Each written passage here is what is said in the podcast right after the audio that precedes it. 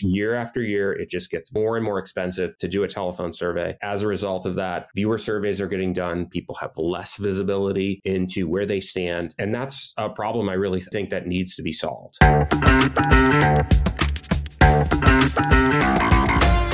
I'm Eric Wilson, managing partner of Startup Caucus, an investment fund and incubator for Republican campaign technology. Welcome to the Business of Politics show. On this podcast, we bring you into conversation with the entrepreneurs who build best in class political businesses, the funders who provide the capital, and the operatives who put it all together to win campaigns. Our guest today is Patrick Ruffini, co founder of Echelon Insights, a firm specializing in next generation research, analytics, and digital intelligence. Patrick was my boss at Engage back in 2009 to 2013, and he has always been at the forefront of innovation in politics and public affairs. In our show today, we discuss the challenges of being at the cutting edge, how to spot lasting trends from momentary fads, and more. Patrick, you've been really early on a lot of developments in campaigning. You were part of one of the first digital teams for RNC. I believe your title was webmaster back on the Bush Cheney 04 campaign. Engage, of course, was one of the first digital marketing agencies that worked with campaigns. And Echelon is at the forefront of data driven campaigning and public affairs. So, how do you deal with the loneliness and headwinds as an entrepreneur when your conviction is so strong, but the market might not be fully developed yet? Um, so I think I would break this down into two parts. And I think the first and most important part is really staying true to things that are at the core of your philosophy and why you exist as a company, why you exist as an entrepreneur. So back at Engage, you know, I, I really felt like it wasn't like digital. We were going to go back to not having a digital campaign. Uh, we campaigns were going to go back to not having an internet presence. It was only going to continue to grow more and more important. But we also knew it was going to take a while before digital was 20, 30, or even 50% or more of the advertising budget for a campaign, which is something we regularly see today. So, in that process, eh, the second thing is just as important, I think, to be able to pivot and adapt on the specific approaches um, that you're going to use to get to that final destination. And so a lot of companies, I think today start out by positioning themselves as product companies on day one, thinking, you know, they might get a higher multiple uh, for their investors, but they don't have product market fit. And so as a result, they pivot back towards consulting and offering services because that's the way you really truly get to learn what the market wants. And then you use that knowledge to develop the right product offering that the market will use and you sort of fulfill your original purpose. So it's not always a straight line to where you need to go. And I think it's just very important to continue to really experiment a lot in the specific tactics and approaches that you would use. You know, when we were first starting Echelon, there was a big trend in the industry towards building analytics dashboards, really something that would bring together all your digital data, your polling data, your um, social media listening data, maybe your advertising data into one place and we would all become smarter as a result. But what we learned is clients are really, really busy. They don't have time to necessarily take time out of their day to log on to yet another tool, uh, yet another offering. What we kind of pivoted towards was how can we deliver this to them? How can we make this a real time alert as opposed to a dashboard? But ultimately, what clients really wanted from us was counsel. They want us to tell them what does all this data mean and what do we do next? So why has really evolved to being less of a pure, let's say, technology company to a place where we can offer better strategic counsel based obviously on being tech savvy, on being data driven and integrating all these different data sources, but not necessarily being a pure technology player. That's really fascinating. One of our entrepreneurs in Startup Caucus frequently talks about software with a service instead of just software as a service, because to your point, these customers are very busy and they're inundated with information. And so the challenge becomes so what? Right? They're hiring you for your insight, but sounds like you found that the product and the software is really helping you leverage the bandwidth of the humans on your team to better serve the clients. I think building products, right? And it's something, you know, I've had uh, experience both in companies that have spent a lot of time building products as well as consulting and offering services. And what I think that product focus does is really demonstrates to the market that you really have this problem. You've thought out this problem enough to build out a process that's better than the process that others might have to actually solve the problem, even if you have to like take slight detours, even if you have to hold their hands a little bit. This sort of concept in startup world of do things that don't scale, right? Really kind of figure out what your clients want, do them manually at first, and then build the product that will ultimately eliminate the need to do that manual work, but do the manual work first. So, Patrick, I think one of the big challenges to this strategy is that it can be so easy and comfortable to just stay in that place of offering the services, of offering the consulting. And if you don't keep pressing forward with your vision for the product, you're never going to bring your clients into the future. So, how do you balance that? Yeah, I, I think that's absolutely a key challenge because sometimes what you're doing on a day to day basis might not be exactly what your vision is, right? For how you thought you would be spending your days. Uh, it might be something that resembles what your client has always been sort of doing, the kinds of modes maybe they want, they sort of feel like, you know, you, you might think that a, a large scale sort of analytics project might be the right fit for this client, but they're still stuck in the mode of doing surveys. And what I found to be effective is that I think if you kind of, you do have that very strong North Star uh, of and you know for for me and for echelon and for the companies i've been involved with being sort of at the cutting edge of innovation has been a north star for us. And you know i think we're generally recognized in the marketplace as sort of being you know a little bit more on the modern side let's say of the industry that i think people will ultimately come to you right? You know the right kinds of clients will emerge after you've evangelized for months years uh, over time after you evangelize that, I think the right clients who have heard the you know have heard you spread the word will emerge. At the same time, I view every project, you know, again, even if it's not necessarily the most cutting edge project, as an opportunity to bring in elements of uh, to really cross pollinate. So at Echelon, we do everything from digital and social media listening to traditional polling and, and sort of a lot of things in between there. And so I think the ability to bring in expertise and skill sets from those different areas, even if you're doing something that's, you know, maybe a little bit more traditional, um, is something that's going to really bet that in a way that benefits the client is going to be something that you have the opportunity to do every day and uh, really educate them and move them forward in that process. So, Patrick, I am thinking back to our time together uh, at Engage. We we certainly had some high hopes for what social media and other technology would do to make campaigns better. Obviously, there's been a lot of developments uh, in the intervening years. I'm curious to to check in with you and and see what has surprised you the most about the digital transformation of campaigns over the last decade or so. I think to the extent to which it's really transformed the underlying nature of politics. And I also mean that not necessarily always in a good way.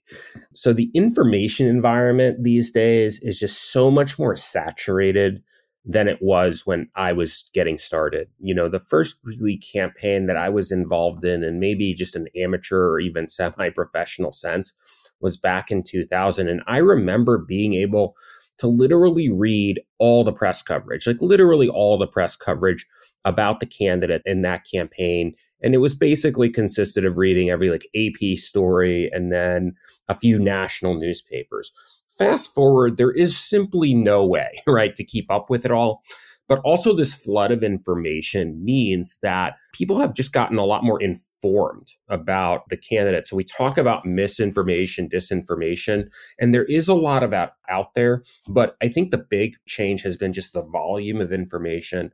More people have access to cable news, to the internet and are sort of imbibing politics, right, in a way that um, you know they they never could before. You know, at least going back twenty years or so.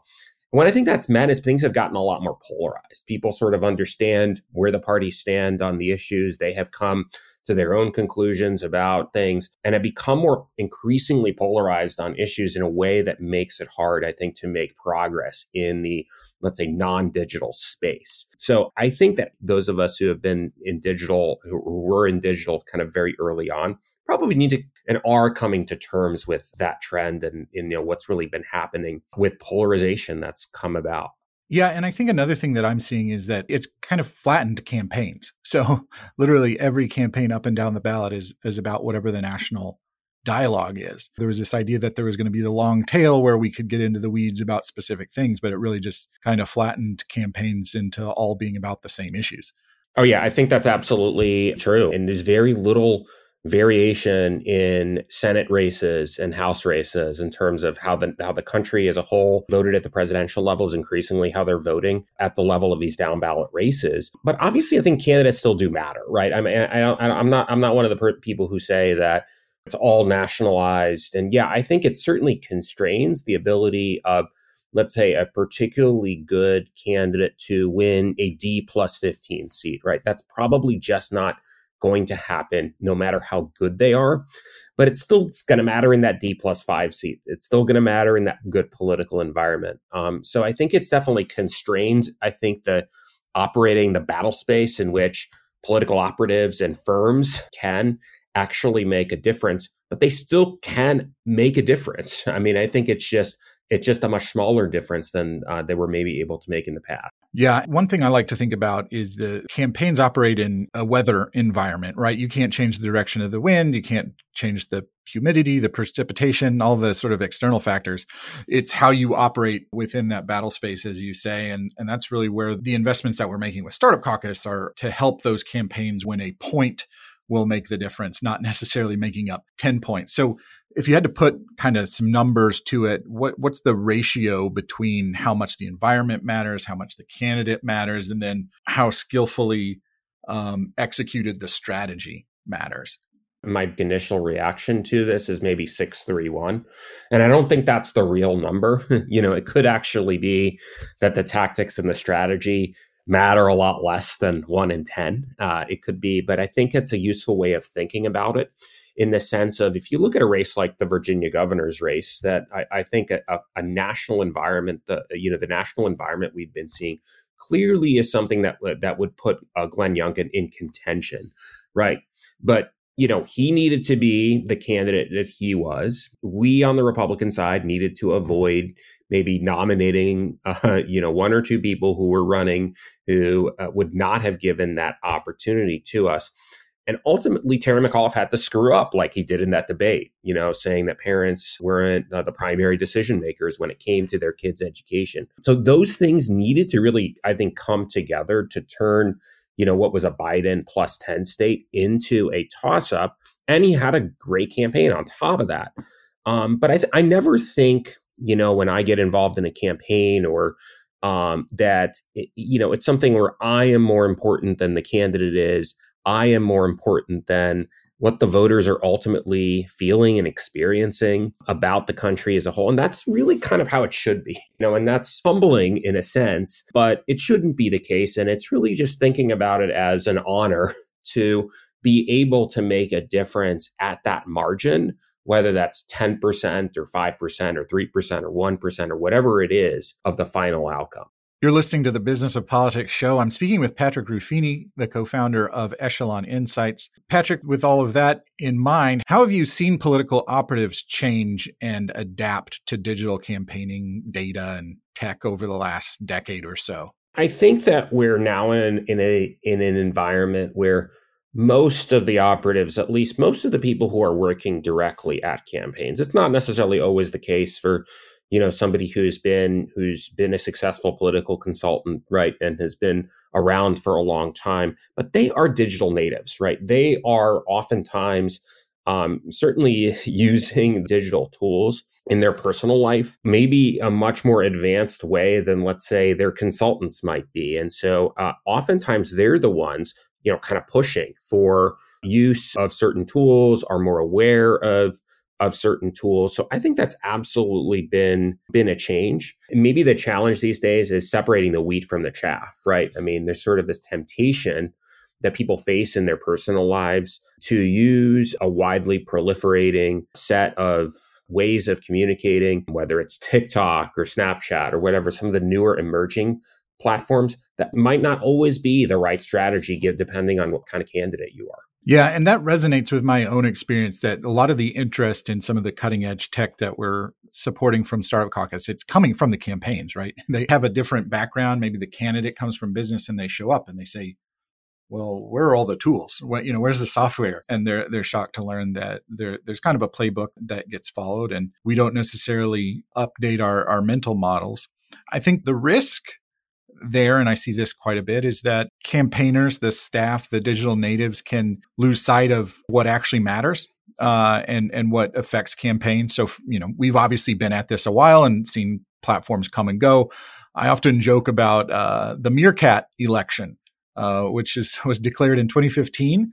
And the Meerkat live streaming platform didn't even make it to Iowa in 2016. And so when you're resource constrained with in terms of time and, and budget, how do you distinguish a lasting trend from a temporary fad? I think that's such an important question. I mean, I do think that it really is something that I do think you do at some level need to use that personal experience to say, is this something that, first of all, seems to have staying power, right? Within, let's say, it could be within my sort of personal use of social media or digital tools. Is this something that I personally can't live without? You know, that's one filter. Is there a very, very clear political and messaging use case and you know is this something that's going to reach a lot of people who are voters right i mean I, I do think that you do have certainly different social media you have tiktok and snapchat and those types of platforms but to what extent uh, is that actually reaching voters right and that's another layer of questions that you need to ask but i think the staying power question I think is crucial. Uh, we just experienced, I think, another meerkat moment. We had Clubhouse last year, and now Clubhouse, I think, is down ninety percent. So I think it's just like it, it has to demonstrate that you know it's not just like okay, there's this this quick peak, but it actually it actually has to stay and sus- be sustained at a certain level. I think before you consider using it.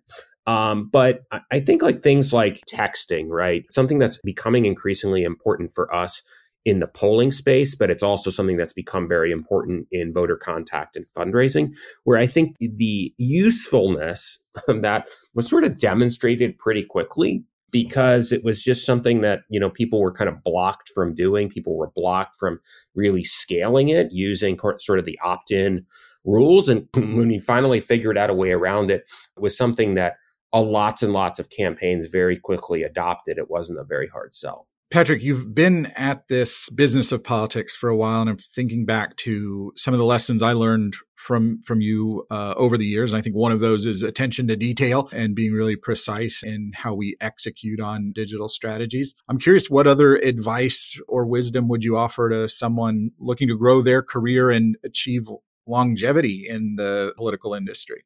The advice I would give, I think it's in two parts, right? I mean, I think the advice I would give to someone just starting out is demonstrate that you can do the job before you actually have the job. So, taking you know work in data and survey research, um, there are so many open source data sets out there that you can analyze um, and that you can build predictive models off of, and you can show somebody like me that you can actually take the analysis that we might do uh, you know at our company and take it further and unlock new insights. And somebody who can demonstrate that i think that's becoming table stakes right in terms of uh, people who you know might apply here because i think the access to tools has become has become so ubiquitous for young people particularly in college. Um, statistical programming is something that is is you know was extremely rare you know back in back 10 years ago um, was really hungering for people who had that background. Now it's pretty much every applicant who comes through or who is being seriously considered has at least some background in that. So I think there's one track for young people. Um, uh, you mentioned the detail oriented. I think being intellectually curious, saying like you don't necessarily, and, and not not in the sense of you know we're going to work you to the bone and work you uh, late at night but you don't necessarily turn your political thought process off in the evenings or on weekends. You're still kind of thinking about it because you really like politics a lot and you're really kind of thinking about what works and what doesn't. even in your spare time. That's by no means something that, you know, I'm requiring people to do, but I think that that somebody who can show that level of intensity is going to be rewarded. Um, finally, I think that, you know, and this is something I've tried to take to heart is not being constrained to, let's say, a specific tactic or a specific mode of message delivery. So I was somebody who started out doing a digital company and then moved on to doing a data and polling company. I like to joke that I'll eventually end up in direct mail because I'll eventually end up I'm sort of getting old, more old school as I go along. But I think, you know, to me, the mode of delivery is just not as important as, you know, the overall strategic framework and thought process that you have and you put to work um, for your clients. I think you know that's really been a shame i think of, uh, uh, in terms of how the political industry has developed in terms of you really have vendors who kind of think uh, you know if you know every you know if i'm a hammer every problem's a nail. If i send direct mail i'm only going to advocate for direct mail. And it's taken a while. That mentality is kind of breaking down. Um, but that's something that uh, you know I've been, you know, I, I, think has been very important to stress. You know, and even in my career where I've, uh, you know, sort of advocated for the use of many different types of platforms, not just maybe the one I initially started with. Well, so thinking of uh, more hammers that need to be built, what's a challenge or problem in the political space that that you think is calling out for a solution uh, in the form of a, a startup or a product? I would say, particularly in um, where uh, you know the space where I operate, um, you know, we were among the first to be, I think, um, to embrace web surveys. Right? I mean, I think you know back in 2014 when we started, that was still you know people kind of looked askance at that idea. People were still kind of like, let's see how much more uh, juice we can squeeze from the the telephone survey um, because that's really kind of historically been the best way of reaching people.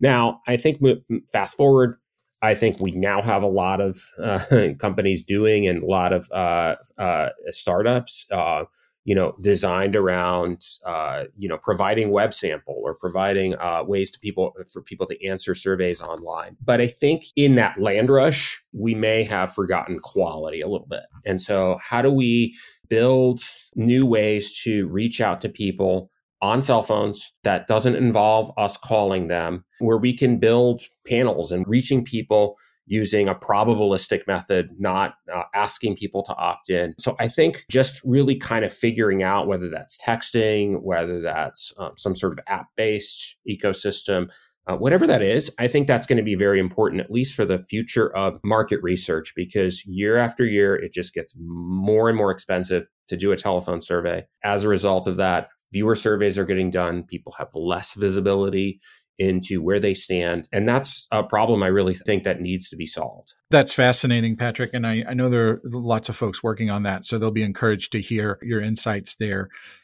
My thanks to Patrick Ruffini for joining us today on the Business of Politics show. You can follow Patrick on Twitter, and we'll also have a link to Echelon Insights in the show notes where you can subscribe to The Intersection, which is Patrick's weekly newsletter, which is a must read for anyone in the political space.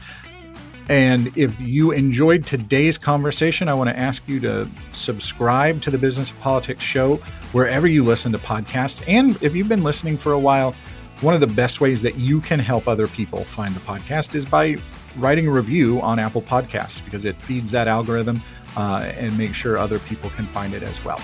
So, with that, we'll see you next time. Thank you for listening.